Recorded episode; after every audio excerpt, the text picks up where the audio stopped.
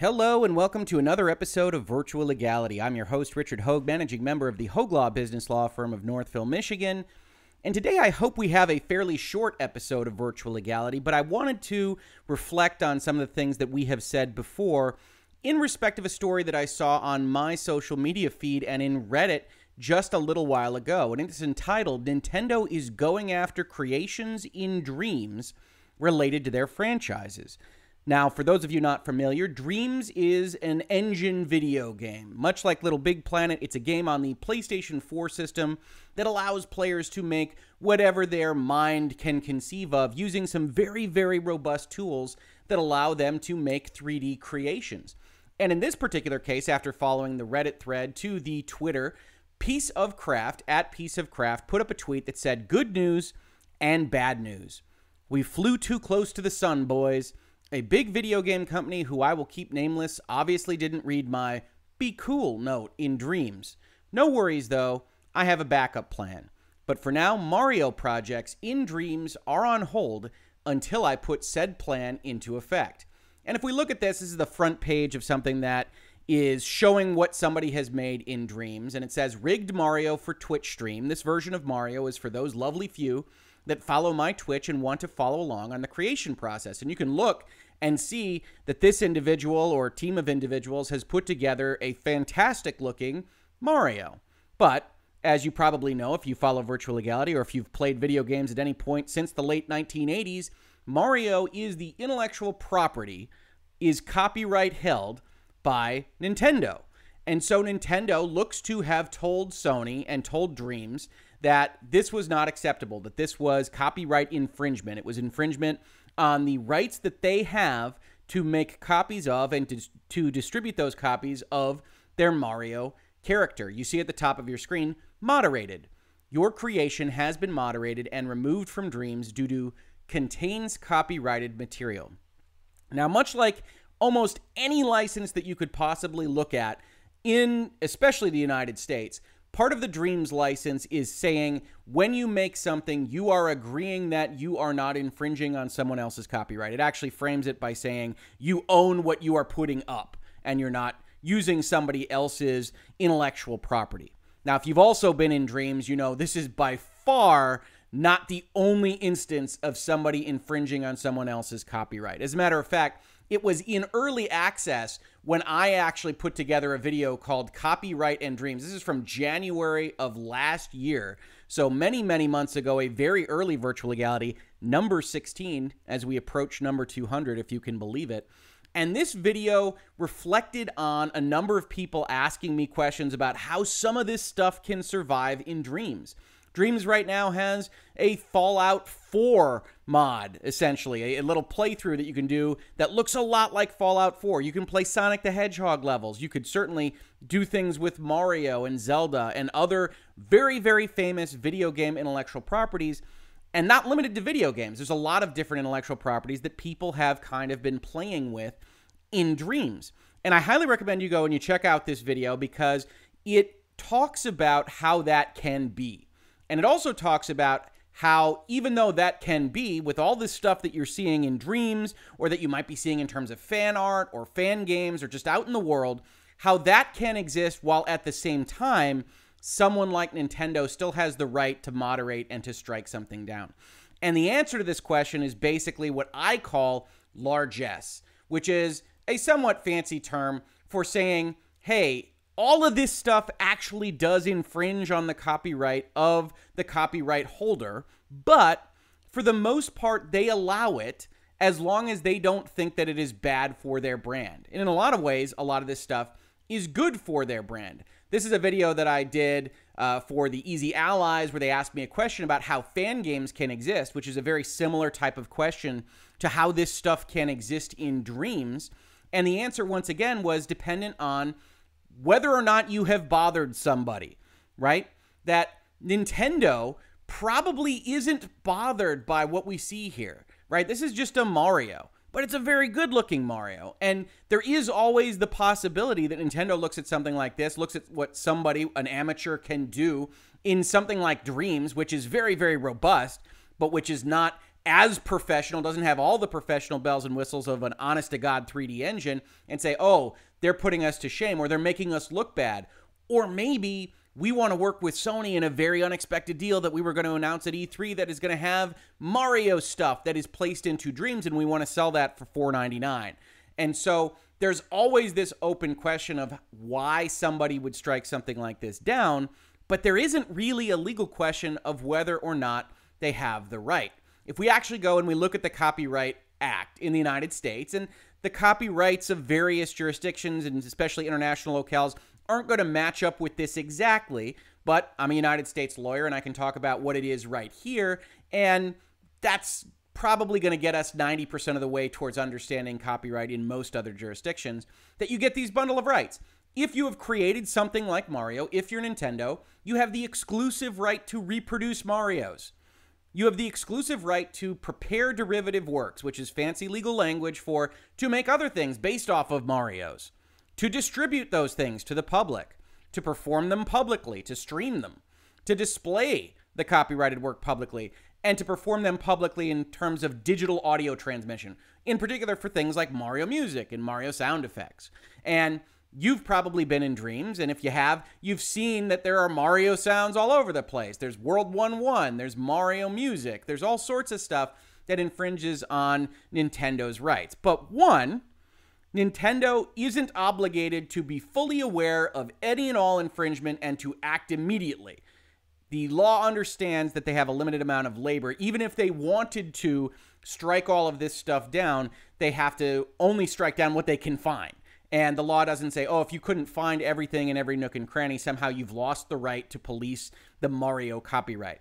This isn't the equivalent of trademark, where one of the things that can get a trademark struck is essentially you didn't use it, you didn't police it enough, you didn't watch to make sure that your trademark was only being used to describe the source of goods or services as being from you. And because you failed to police it properly, that's going to be an argument that someone can bring, not automatically win, mind you, but that they can bring in a court of law or to the USPTO or to whatever authority is in the specific international jurisdiction that they are looking at. And they can claim that you didn't police it enough. That's not copyright. There are kind of equitable claims that you can make on these kinds of things, but in general, especially in the United States, it's understood that you're not going to be able to catch everything.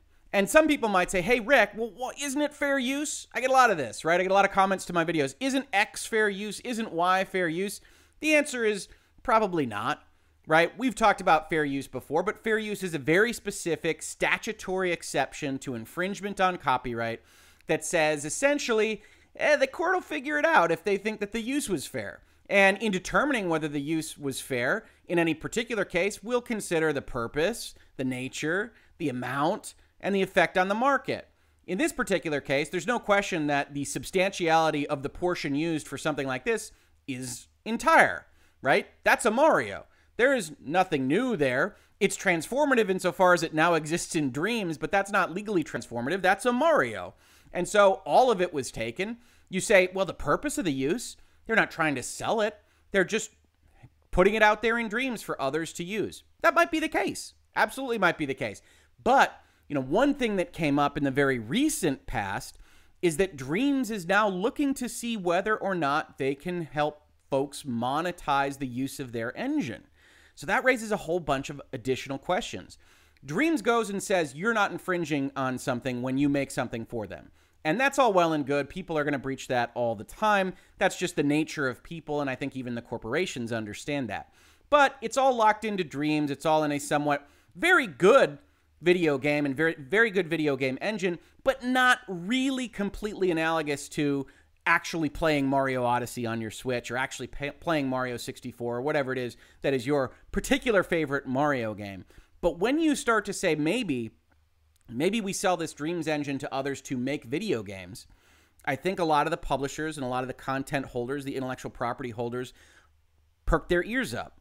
They say, "Okay, so you're thinking now that you're going to potentially not only have an engine here, but you are going to help facilitate others to make money on these things. We're going to have to pay more attention. Now, you could also say, Rick, that's still silly because this isn't being described as monetizing anything. Yeah, it's going on a Twitch stream, but most folks don't care about having ads or maybe getting bits or whatever it is that you might get on Twitch. Most of these companies aren't going to care about that that much. And I think you'd be right. I don't think Nintendo is acting really uh, in a great decision making capacity on this, but that is distinct from my analysis of their legal rights here, right? I think a lot of people that comment on my videos or otherwise contact me on my social media sometimes get those confused. And what I want to help kind of illuminate is who has the rights, what can they do, not necessarily whether it's a good idea. If you want me to editorialize, I think in general this is a bad idea. I think a lot of Japanese video game companies in particular have struggled with how much derivative work they should allow with respect to their games because they want to maintain their copyright. They want to maintain the specific closed ecosystem of where their copyrighted materials can appear. And so you look at something like this, you look at a rigged Mario and you say, what could possibly be the harm on something like this? And I described it in my previous Dreams and Copyright video, but one of the things that a company like Nintendo is going to be worried about is you take this Mario model and you give him a gun and you put him in a Dreams Doom level, and how violent can we make things? Or maybe you make things be said or thought about in thought bubbles out of Mario's head that are very much against the goodwill, very much against the branding of Nintendo. And it's not that that's happening right now. It's not that that's happening with something like a rigged Mario puppet here, but it's the possibility of that happening. And I think where American companies and European companies maybe are a little bit more okay with that risk allowance, which it is a legitimate risk. You could have Mario appear in some kind of, you know, Nazi propaganda game, although I think that would be taken down from the Dreamses of the world pretty quickly, and Nintendo wouldn't like that. I think the the Western kind of companies look at something like that as a risk and say, yeah, that's okay because what this is otherwise doing is acting as marketing for my intellectual property. Hey, it's Mario. Doesn't everybody love Mario? Now more people are playing with Mario and thinking about Mario and thinking about how much they loved Mario Odyssey. And hey, is there a Mario game that might be on sale on the eShop this week, especially with us all in quarantine? And I think a lot of these companies go down that line and say, yeah, it is infringement. Yeah, it's not entirely within our control. We don't love it, but it has all of these additional benefits. And I think Nintendo has, until now, allowed a lot of stuff on Dreams. And one of the questions that we have is why now have they kind of struck something like this? One reason is it looks really, really good. And that's always going to be a potential problem, kind of ironically, for the original intellectual property holders if it looks too good. And then also because Dreams has now started toying with monetizing their engine, I think Nintendo and a lot of these other companies are going to be more aware of what is on Dreams. Finally, I just wanted to mention as kind of the corollary to this, you might also say, Rick, what about streaming? Right? Streaming is a derivative work. It's something that infringes inherently on the intellectual property that these people have made. They license their use to you to play a video game and then you broadcast it to the world. And this is in particular a significant problem for very narrative games, right? We were seeing this problem writ large when Telltale Games was really making a lot of these narrative games that maybe had a few branches but ultimately just told a story. And if you streamed it all, you were getting some high percentage of the value of actually purchasing the game just from watching a free stream. And so you look at these companies and they say, okay, I guess we'll allow it. But at the start, they didn't allow it. Right at the start, a lot of people came out against these streams. Nintendo, in particular, has always had a very thorny kind of relationship with streams and streamers and these kind of derivative work questions.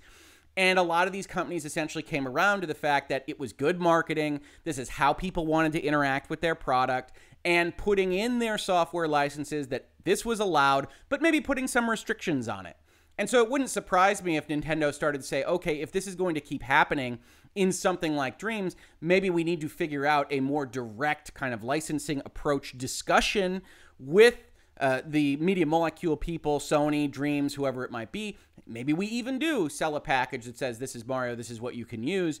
But them coming after this is not that much of a surprise given what we know about their previous interactions with things like streams with things that are potentially derivative works that do infringe on their copyright that a lot of other companies allow primarily out of their largesse. That they allow it because they think it's good for them.